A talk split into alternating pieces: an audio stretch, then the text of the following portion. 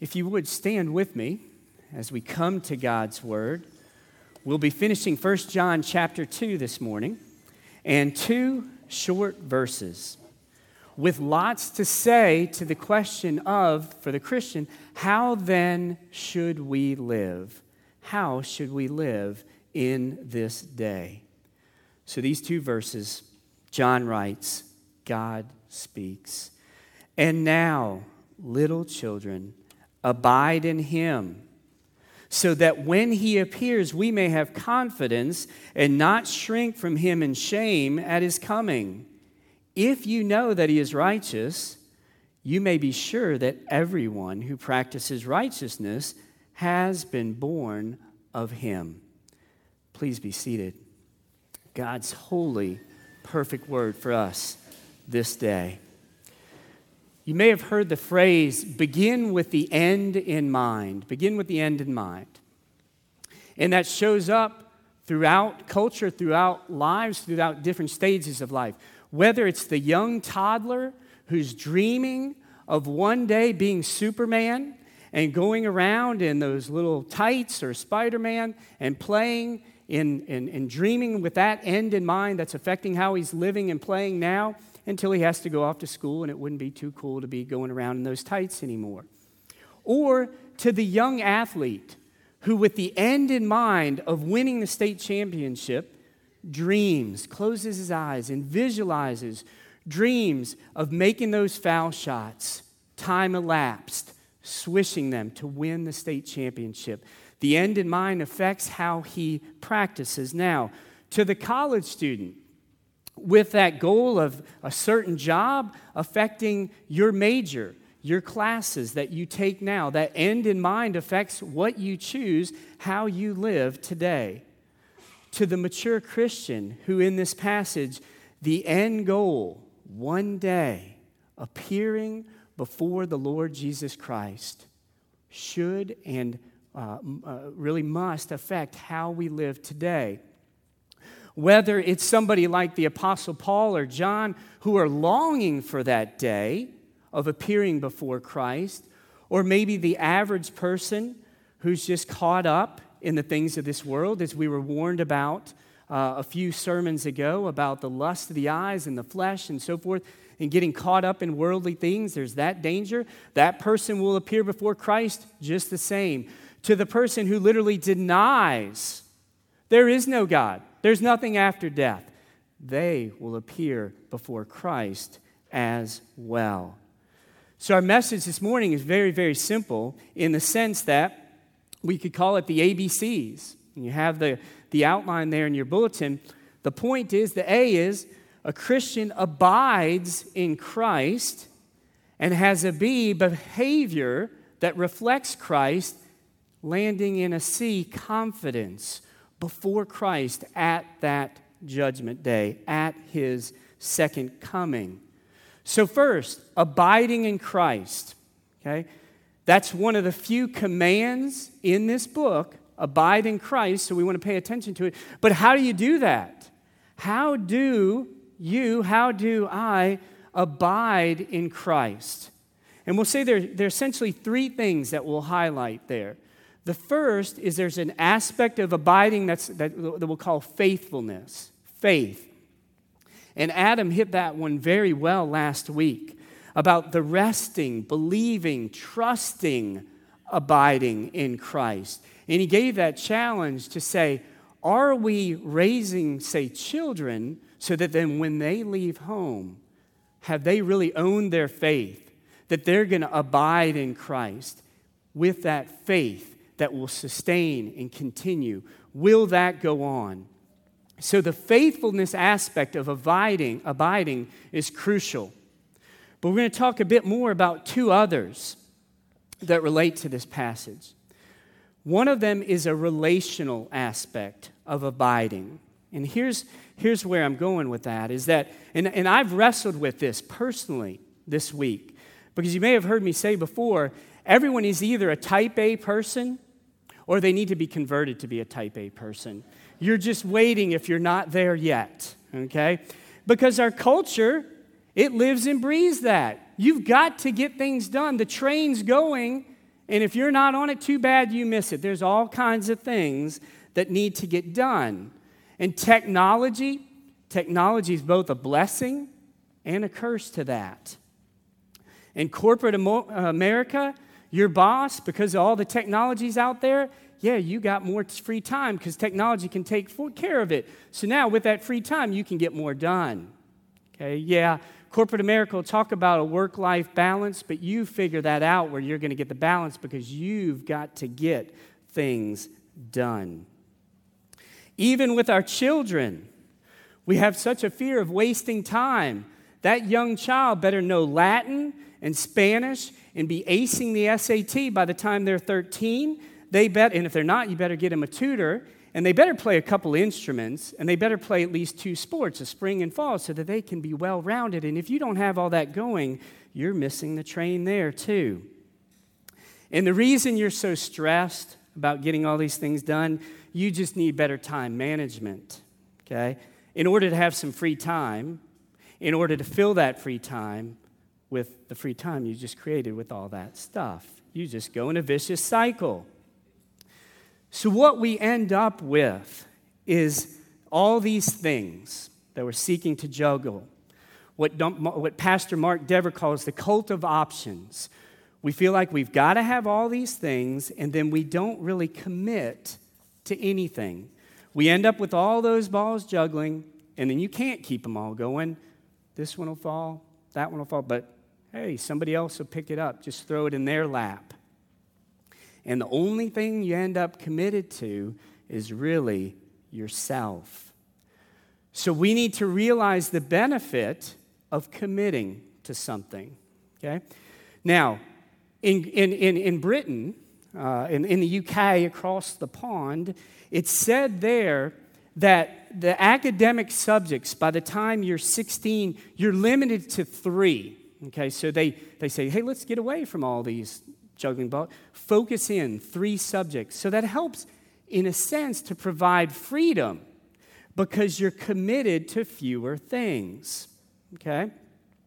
Maybe that's helpful. Okay? But my point here isn't to give a practical sermon around time management. The point is, there is one best option. And that's what John is saying here. Abide in him. One best thing. Jesus said that to Mary and Martha. We can ask them the one best thing. So, in, in contrast, the doing and doing and all that stuff, here's a challenge that the, the, the Danish philosopher Soren Kierkegaard gave many years ago. And at first hearing it, I admit, I said, that can't be right. That sounds awful. Here's what he said Far from idleness being the root of all evil, it is rather the only true good. Idleness, the only true good? What? We just went through Proverbs in DNL Sunday school classes, and we were warned about the sluggard, the lazy guy, right? So here's the point He's not saying to be lazy. The sluggard's, in a sense, the guy who's just choosing, I'll sit on the couch, hit the clicker, just zone out, not paying attention to anything. That's, that's laziness. Idleness that Kierkegaard is talking about is actually uh, uh, uh, a fruitful ground where you're avoiding the busyness of just doing a bunch of things and you're focusing in on what's essential. In this case, abiding in Christ, meditating, thinking, praying, contemplating the good that's in Christ. And this is not rocket science. This is in very much in, in place calling us back to just literally time with God. Okay? Nice and simple. 46 times in 1 John, 105 verses, 46 verses mention love. Love over and over. You can't effectively love well, no matter what your love language is, without spending some time with the person that you love. So, abiding in Christ involves spending time with Christ.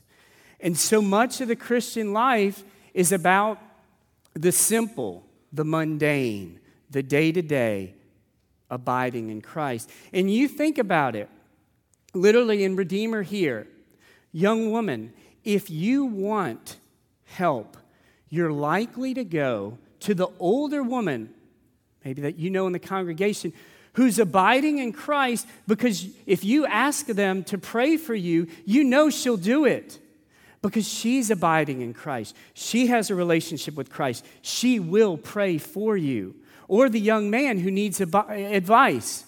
You go to that other Christian that you see abiding in Christ. And when you ask for advice, you know they'll listen, they'll hear, they'll give you godly counsel because they have a relationship of abiding in Christ. So we see that challenge that abiding in Christ means relationship. There's also another point, we'll call it an ethical point. And the simple one being this when Jesus says, If you love me, you keep my commandments. So there's a life change that comes about from abiding in Christ. And we see that in 1 John, where it says, If God is light, you walk in the light. Keep his commandments. Love the brothers. Don't love the world. All of these show righteousness. Okay? And that takes us to our second point, and that is this the A, abiding in Christ, leads to a B, a behavior that reflects Christ. So, encourage you, look, look in the passage. Chapter 2, verse 29 says this If you know or perceive or are sure that everyone who practices righteousness has been born of him. Because I hear that last part again. Everyone who practices righteousness has been born of him. Now, you might think, whoops, that sounds a little bit backwards, right? We would tend to say everyone who is born of him practices righteousness, okay? And you could probably say that's true scripturally, but that's not what he's saying here. You'll find it elsewhere. He's saying something different here. Okay? He's in, in, in, in when he's, he's basically saying all who practice righteousness are born of him. Okay? The, what you call the converse isn't necessarily true. Like if you think of all dogs are cats, that doesn't mean all cats are dogs. He's saying something specific here. And what is he getting at? What is he getting at? He's saying, if you see people, men, women, who are truly living a righteous life, you can be sure they are born of God. Okay? If you see somebody living a truly righteous life, they are born of God. So, what about this? You could go further with that. And here's where we want to think through this. You can only do a truly good work if you are a Christian. True or false? You can only do a good work if you're a Christian. Hmm. Let's think through that. Now, couple clarifications, all right? And I realize as we go through this, you might get mad at me. Come talk to me afterwards. Send me an email. Just don't, don't go just away mad if I step on feet. We're going to look at what Scripture says. We're going to look through what the confession, the Westminster Confession, says about this, which is based on Scripture. But a, a couple clarifications, all right? Righteousness in this context does not mean just morality, okay? There are plenty of people who are decent and moral and so forth and aren't righteous, what we're talking about here. So, in other words, the, the, the, the proverbial walking uh, the older lady across the street. The funny thing is, I literally had an older lady ask me to walk across the street yesterday. Yeah, that, that happens still, right? Yes. Okay. Then you, then you start, well, is that a good deed? And all this stuff, okay? Let's think through this. You can do things that are moral and decent, that doesn't necessarily mean righteous. Here's what the confession says, and you, you have this in your notes, some points. A good work. What is a good work? A good work is one that is only as commanded in God's word. If something is good, it's good because God says so. He determines that. All right? I had a friend, a roommate in graduate school, my buddy Mark. Um, he would pray. He would say, Lord, I pray that you would do something good for so and so as you define good. Lord, I pray that this would be a good day as you define good. because he was submitting to realization that God is the one who determines what's good. And my dear brother, he died just a month ago of brain cancer. And his wife told me, he said, she said, his last words were, Praise God. Praise God.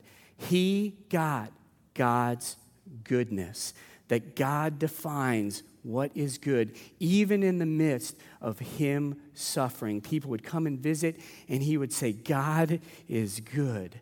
He got it. The second point good works are done in obedience to God's commandments. They flow out of the relationship, out of the relationship of the Holy Spirit abiding in them and them wanting, because of that relationship, to please God. It gives them what John talks about more and more as the book is going to go on assurance. I am mine, he is, I am thine, he is, he, I'm getting that all messed up. I'm yours, you're mine. There we go. Take out the thys and these. I can't get them right like Adam can. So there's a relationship there. Okay, and it encourages others. Third point, big one come wholly from the Spirit of Christ. They come from the Spirit of Christ in the Christian. So the, that person's ability to do something good is not of themselves, it's the Spirit in them. Now, here's something uh, uh, interesting, humorous, and even foreshadowing in the confession. Here's what it said about this it said, Yet, Christians are not to grow negligent as if they were not bound to perform any duty unless upon a special motion of the Spirit.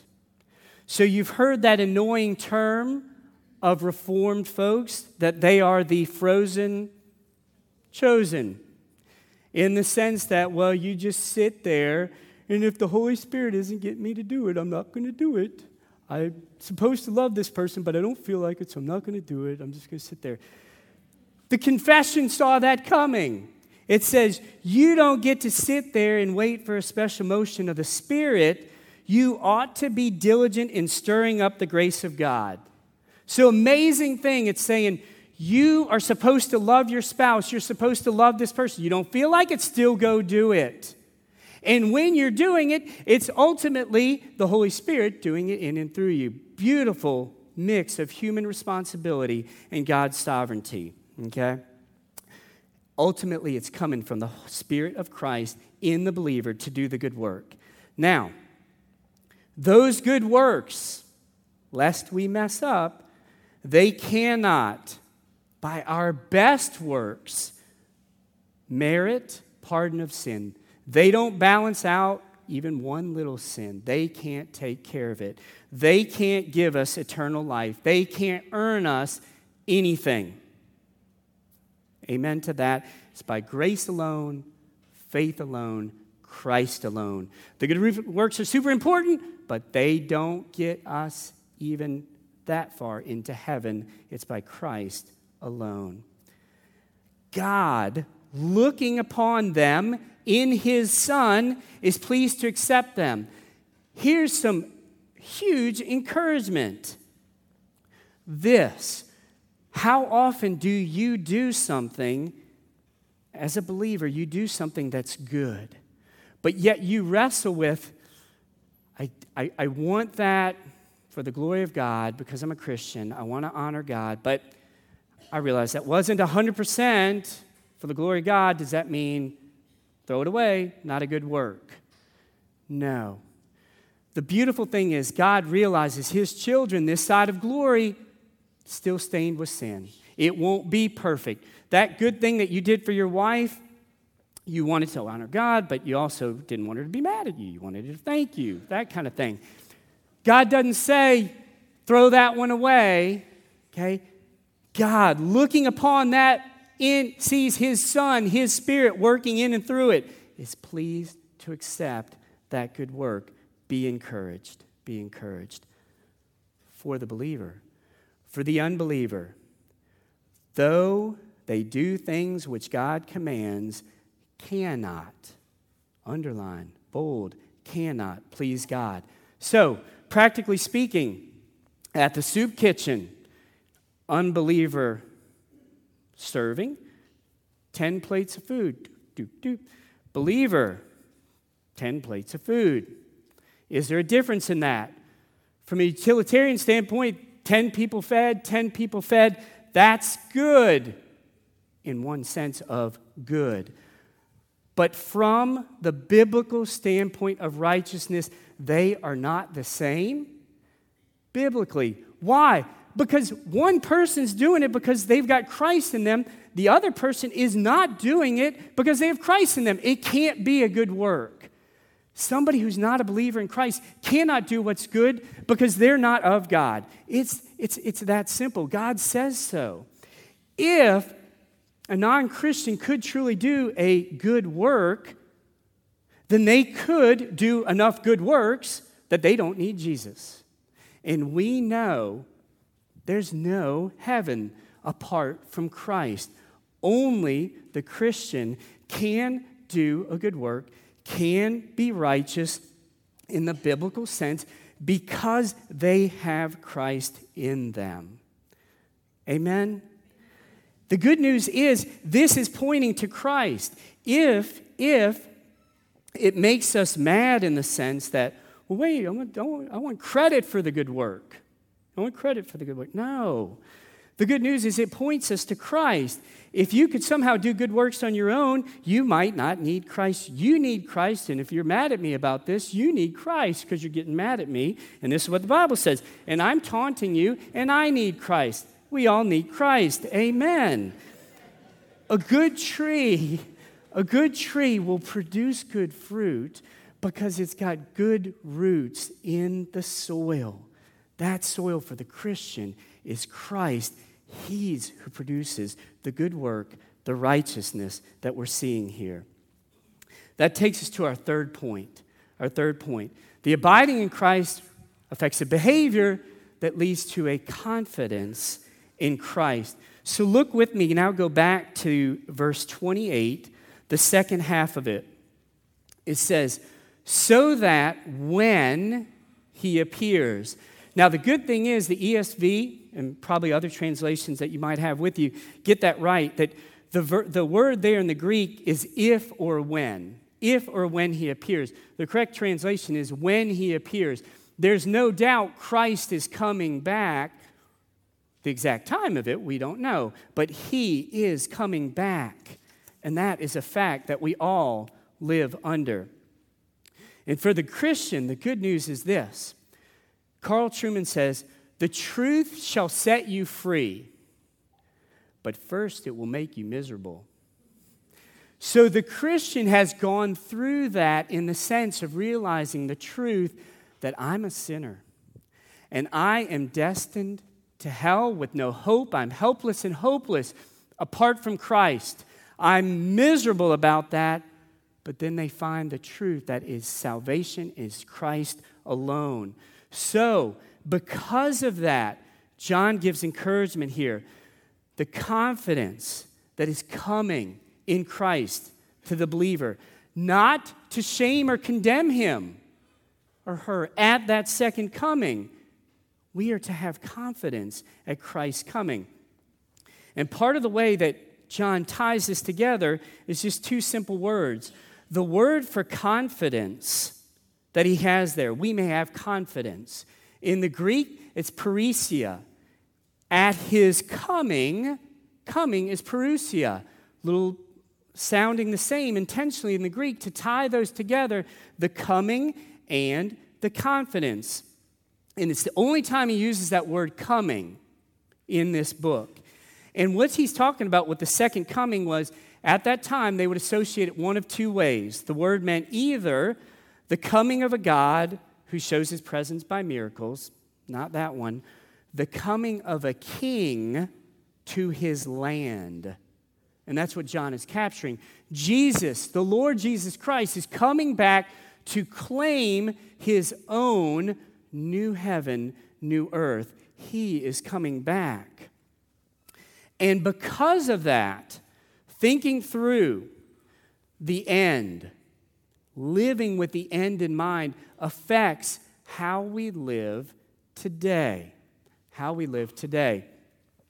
Recent, recent uh, movie that came out and was only limited in, in, in how you could view it, but you could look up uh, this guy, Richard Mully. Fascinating story of how his vision for the future affected how he lived and lives today. So he grew up in Kenya. So if you've been on the mission field and literally seen the huts and, and just the, the, the style of living, it is literally that. His father was a town drunk, beats, beat his mother over and over. One day he wakes up and nobody's there. He's an orphan. He goes wandering around the village begging for food and nobody will feed him. He finally makes it to a wealthy home by those standards, and they take him in and let him work in the field. And he does good work. So he has food to eat. He does good work, and they promote him to be a foreman of sorts. So he's able to buy his first set of clothes, continues to work well. He actually is able to buy a car. He gets married, has eight children. He takes that car and he travels around as kind of a Mully's taxi service, taking people everywhere, makes money. Now he's entrepreneurial. He's got a fleet of cars. Fleet of cars, get into auto insurance, get into home. He gets super rich, okay? And he gets even into oil and so forth. And so, entrepreneurial, super wealthy. His children love just being in the home and, you know, having all this wealth, and they have great dinners together and so forth. But then the end affects him. God changes him so that he sees the homeless on the street and he says, This is not right. I'm going to take them in. So one night he comes home and tells the family, going to stop the working in the sense of making all the money. We're going to give the money. This is going to become an orphanage. The children say, Whoa, Dad, we don't like that. We, we like the stuff. and so, sure enough, goes out, gets a child from under this garbage, brings it home. Pretty soon, they have a hundred children in the house, complete chaos. The children jumping on the beds and all this stuff. His own children feel a little bit neglected because, wait, you're caring for these children more than ours and all. But by the end, because of his vision of God working and what should be the case, he's got four or five of these big orphanages that are essentially self sustaining. They have gardens, they have all kinds of things going on. The children who go through the program go off, get jobs, help to support as well, giving back to it. His own children now, all of them basically help to support, okay, uh, the, the, uh, the Mully homes themselves. So, just a wonderful, beautiful picture of him seeing here's the end, and here's how it can affect how I'm living today. How he's living today. And what if we, what if we truly look to that day when the king will return with hope and not dread? What if instead of, of, of, of anxiety about some illness or, or, finances, not saying those aren't re- real, Okay? Yes, they are real, but we focused on the Savior's love for us and the treasure of being in heaven with Him forever and abide in that. What if instead of anger at the person who has wronged us, we focused on how we've been forgiven of our wrong and abide in that? And here is, in closing, the reason ultimately we can be confident in Christ. So, this illustration, you've, you've likely heard at least some of it, but maybe not all of it.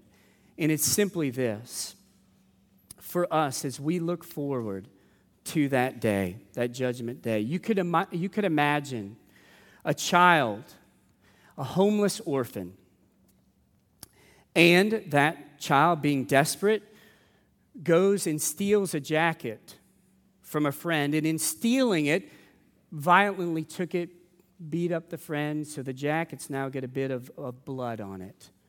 Okay, stole that jacket. And then the child is caught. has to appear before the perfect judge. Comes before that judge and realizes, whoa, I'm not just going to say, hey, judge, what's up? This is a perfect, holy, righteous uh, judge. I stand condemned before him. And there at the judge's side is the attorney accusing the child, representing Satan. Satan, the father of lies, but this time he doesn't even have to lie. He says, Look, this person's guilty. You can even see the blood on the jacket. You must condemn him. He's guilty. The judge, God, acknowledges he is guilty. But lo and behold, standing in for the, son, for the child is the son. The defense attorney says, Yes, this child has stolen. He is guilty. However, I will take his jacket, bear the guilt, the shame. I'll take his jacket. I give him my perfect white one. He stands now where the same holiness that condemned him now frees him. So the child goes to walk away. But as Paul Harvey says, there's more to the rest of the story. God the Father, the child was going to go away as an orphan.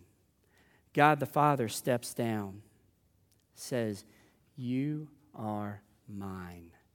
I adopt you. I take you as my own, even though you will likely steal from me. You will likely lie to me. You are my child. This is the God who one day we will see. And because of what Christ has done, because of God the Father, because of His Spirit working in and through us, we can have confidence in that day. Pray with me.